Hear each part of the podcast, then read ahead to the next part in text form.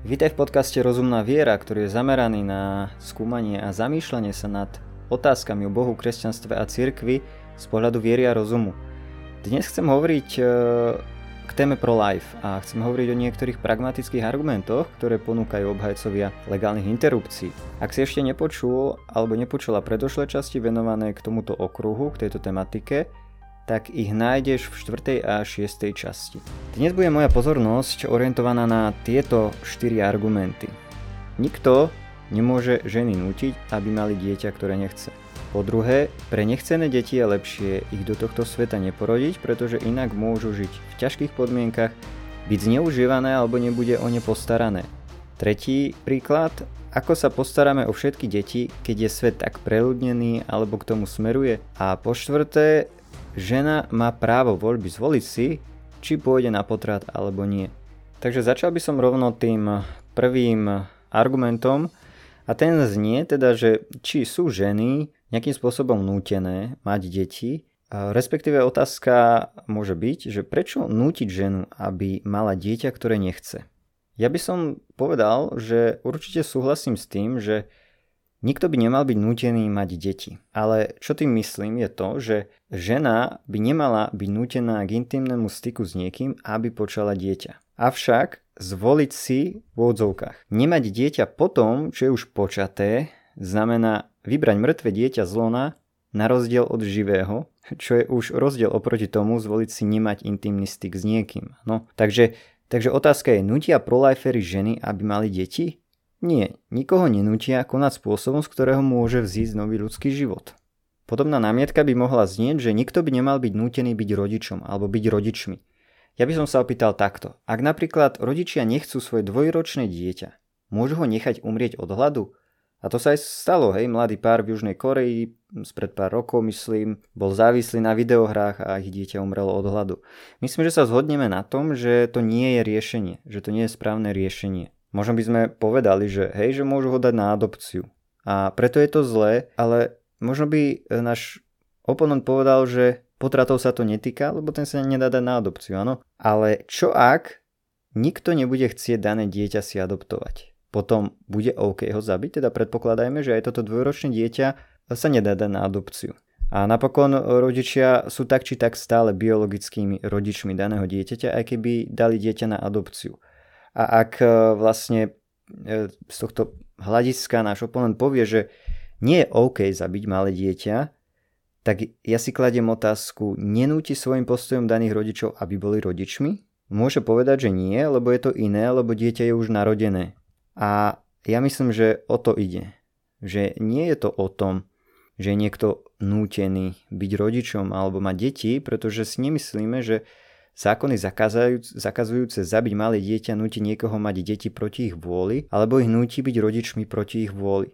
Ak sú nenarodení rovnako ľudia ako narodené deti, pýtam sa, nemali by mať rovnakú právnu ochranu ako majú narodené deti? Alebo ešte inak, súhlasím, že žena by nemala byť nutená k tomu, aby bola matkou. Avšak, keď je tehotná, ona už matkou je. Pretože potrat nezabráni dieťaťu, aby v úvodzokách vzniklo, ale násilne ukončí jeho existenciu, pretože ono už existuje. Čiže tuto vidím e, tento rozdiel, hej. Argument, že žena by mala mať možnosť zvoliť si nebyť matkou už predpokladá, že potrat neukončuje život dieťaťa, respektíve, že nenarodení nie sú ľudské bytosti s právom žiť. Ale to je práve tá hlavná otázka, ktorú by sme mali riešiť na prvom mieste. Áno, čiže takto sa dostávame k tej podstate.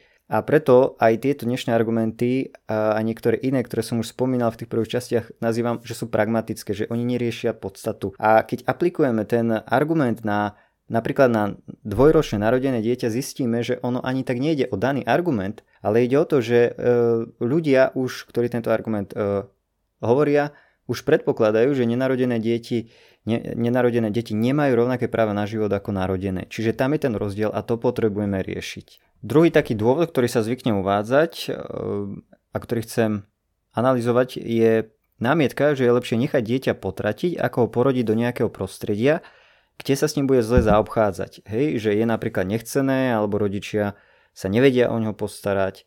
Čiže argument hovorí, že potrat je potrebný na zníženie počtu nechcených alebo zneužívaných detí.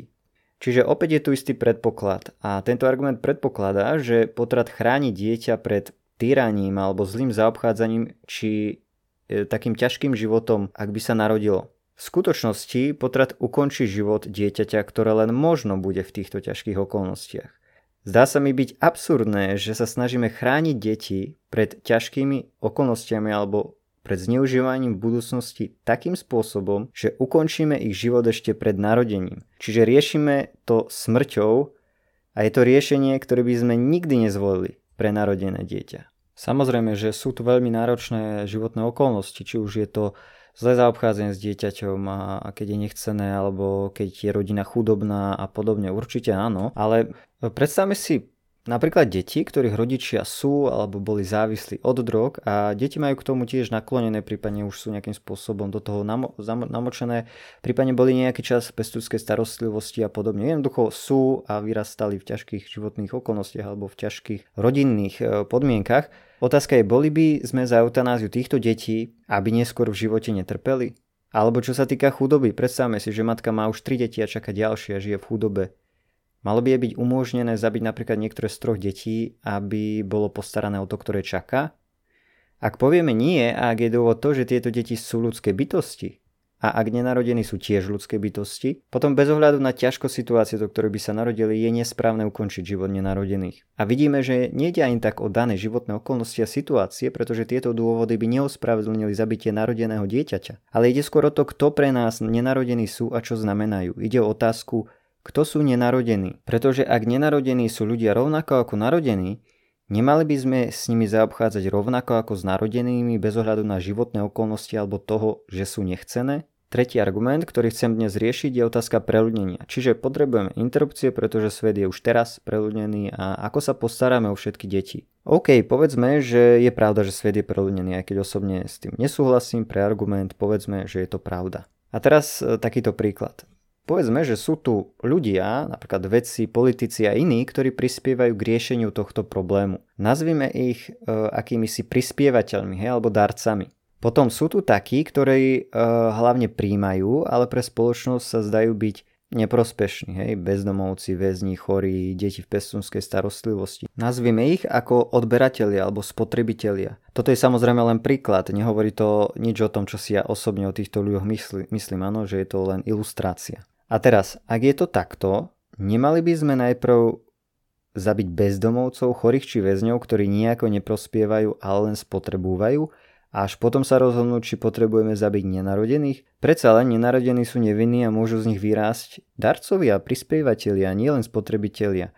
Samozrejme, Zhodneme sa s veľkou pravdepodobnosťou, že zabiť bezmocných ľudí nie je cesta riešenia problému preľudnenia ani cesta riešenia iných problémov. A ak nie je správne zabiť týchto ľudí ako riešenie tohto problému a ak dieťa v matkinom lone je rovnako človek ako títo ľudia a my všetci ostatní, nezaslúžia si rovnakú ochranu ako my ostatní? Jednoducho, zabíjať nevinných ľudí nie je cestou k riešeniu spoločenského problému. Čo stojí ešte za zmienku je to, že táto námietka z preľudnenia Dal by sa povedať, že neospravedlňuje pročoes pozíciu, ale skôr pro potratovú pozíciu. Prečo? Pretože čo ak by potraty zostali legálne kvôli riešeniu problému preľudnenia, ale ženy sa, ženy sa rozhodnú neísť na potrat. Mali by byť nutené ísť naň, aby pomohli k riešeniu tohto problému? Predpokladám, že sa zhodneme na tom, že nie. Ak by bolo zle nutiť ženy ísť na potrat na vyriešenie problému preľudnenia, potom nie je rovnako zlé nútiť v odzovkách, čiže použiť bez ich súhlasu tela nenarodených detí na vyriešeniu rovnakého problému? Keď bez súhlasu nie je správne nutiť ženy ísť na potrat, aby sa riešil problém preľudnenia, prečo by malo byť správne bez súhlasu použiť nenarodených na riešenie tohto problému? Áno, čiže použijeme rovnaký meter. Napokon môžeme byť aj skeptickí voči tvrdeniu, že svet je preľudnený. E, Sice boli rôzne predpovede, zdá sa, že sa úplne nenaplnili. Ľudia dokážu produkovať dosť, aj viac jedla, je dostatok, e, je dostatok jedla na nasytenie všetkých, aj keď sú tu chudobné krajiny, zabíjanie nenarodených detí v krajinách, kde je všetkého dostatok týmto chudobným nepomôže. Ono vlastne mnohé tieto argumenty v prospech legálnych interrupcií neospravedlňujú interrupcie z akéhokoľvek dôvodu a v priebehu všetkých 9 mesiacov, pretože napríklad povedzme, že argument potrat je potrebný, keď je v krajine príliš veľa ľudí, neospravedlňuje potraty krajinách, kde je stabilizovaný počet ľudí. Alebo ak je potrat potrebný pre chudobné rodiny alebo chudobné ženy, tento argument neospravedlňuje potraty v rodinách a v krajinách, kde nie je chudoba. Alebo ak je potrat vhodný pre ženy, ktorých opustil partner alebo nemá okolo seba ľudí, e, ktorí je pomôžu, tak e, v prípade, že týchto ľudí má alebo že ju partner neopustil, tak e, vtedy potrat nie je ospravedlniteľný z tohto dôvodu. A teraz sa dostávam už k štvrtému, poslednému argumentu, ktorý chcem riešiť a to je právo voľby a súkromie, tak veľmi často prezentované. Čiže žena má právo vybrať si, hej, má právo voľby, môže si teda vybrať, či ide na potrat alebo nie. Tu by som hneď na úvod povedal to, že zdá sa, že ide o argument v kruhu. Čiže ak právo zvoliť si znamená právo ísť na potrat, je to to isté, ako keby sme povedali, ženy majú právo zvoliť si potrat, pretože majú právo zvoliť si potrat. Ale aký logický postup ku tomu viedol, prečo by to tak malo byť a prečo by žena mala rozhodovať o tom, či toto dieťa bude žiť. Ale keď e, je tu táto otázka, že, alebo tvrdenie, že či by žena nemala mať právo zvoliť si, tak ja si kladiem otázku, že zvoliť si čo? Voľba ako taká nie je zlá, samozrejme, že uh, ak si volaj, volíme dobré veci, tak som úplne za a som za to, aby si žena mohla zvoliť mnoho vecí, takisto ako my všetci ostatní a mali by sme mať rovnaké práva aj rešpekt, aj ženy, ktorým patrí. Samozrejme, ale aj keď e, ľudia sú si rovní a zasluhujú si rovnaký rešpekt, nie všetky voľby sú rovnocenné a nie každá voľba by mala byť rešpektovaná. Čiže povedal by som, že hlavným problémom tu ani tak nie je momentálne že právo voľby, ale podstata potratu, že musíme si položiť otázku, čo je potrat a čo sa ním snažíme dosiahnuť, čo vlastne robí. Nemôžeme hodnotiť, či má žena právo zvoliť si niečo, pokým najprv neurčíme, čo si konkrétne volí. Áno, v predošlých dvoch častiach som spomínal jeden taký príklad alebo aj viacero, aby som poukázal na to, že na čo sa potrebujeme najprv zamerať. Až potom môžeme hovoriť, či máme k niečomu právo, keď, si zvol, keď určíme, že čo si vlastne volíme. A súhlasím samozrejme, že ženy majú právo zvoliť si mnoho vecí. Ale to neznamená, že hocičo si môžu zvoliť. V skutočnosti sa snažíme niektorým voľbám zamedziť, napríklad diskriminácii, znečisťovaniu životného prostredia. Nedovolujeme, aby jedna osoba v mene práva voľby v odzovkách poškodzovala druhú stranu a podobne. Čiže ide o to, aká je naša voľba a koho sa týka. Áno, ženy by mali mať možnosť voliť si veľa vecí, ale skúsme ešte tento príklad že žena má dvojročné dieťa, ale nie je vhodná doba na to, aby ho vychovávala, hej, pretože sa chce venovať štúdiu alebo kariére. Malo by jej byť preto umožnené ukončiť jej život v mene tohto slávneho práva voľby? Obhajcovia pro-choice by mohli povedať, že potrat by mal byť legálny, pretože ide o súkromnú voľbu ženy áno, a lekárov. Avšak myslím, že keď sa naše rozhodnutie týka druhých, alebo keď ovplyvňuje druhých, tento argument slabne, pretože Dokážeme si predstaviť, že by napríklad štát dovolil e, plastickú operáciu nášho dieťaťa alebo eutanáziu staršieho príbuzného v súkromí nášho domu.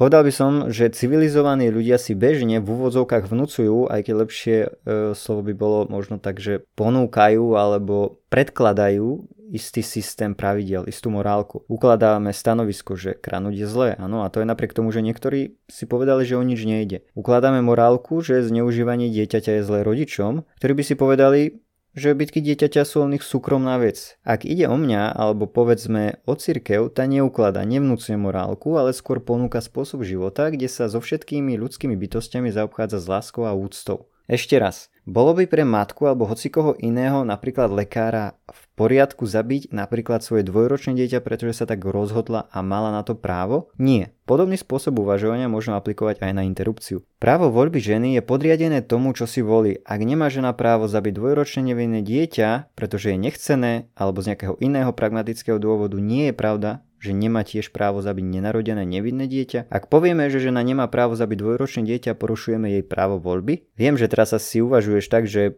ale to je úplne iné narodené a nenarodené dieťa. To, to sa nedá porovnávať. Čo tu tu trepeš? OK, takže je jasné, že ide o niečo iné. Dôvod teda nie je právo voľby ako také, ale to, že ty a iní nepovažujete nenarodenú ľudskú bytosť za niekoho, kto má právo žiť.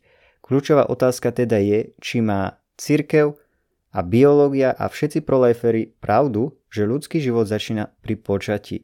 Zdá sa teda, že na prvom mieste nejde ani tak o to právo voľby, pretože vidíme, že má isté obmedzenia, pokiaľ ide o morálne nepriateľnú voľbu, ale ide v prvom rade o to, kto sú nenarodení. Na záver by som ešte chcel reagovať na jednu retorickú otázku, ktorá znie a to nedôveruješ ženám a ich rozhodnutiu? Povedal by som, že dôverujem ženám aj mužom, ale nemôžem dôverovať ženám ani mužom, keď súhlasia s tým, že je v poriadku zraňovať nevinnú ľudskú bytosť. Ak nenarodený nie je človek, nepotrebujem dôverovať ženám ohľadne rozhodnutia o potrate, keďže nikoho život nie je ukončený. Ale ak nenarodení sú ľudské bytosti, potom potrebujeme prijať zákony na ochranu týchto detí pred mužmi a ženami, ktorí by im mohli ublížiť.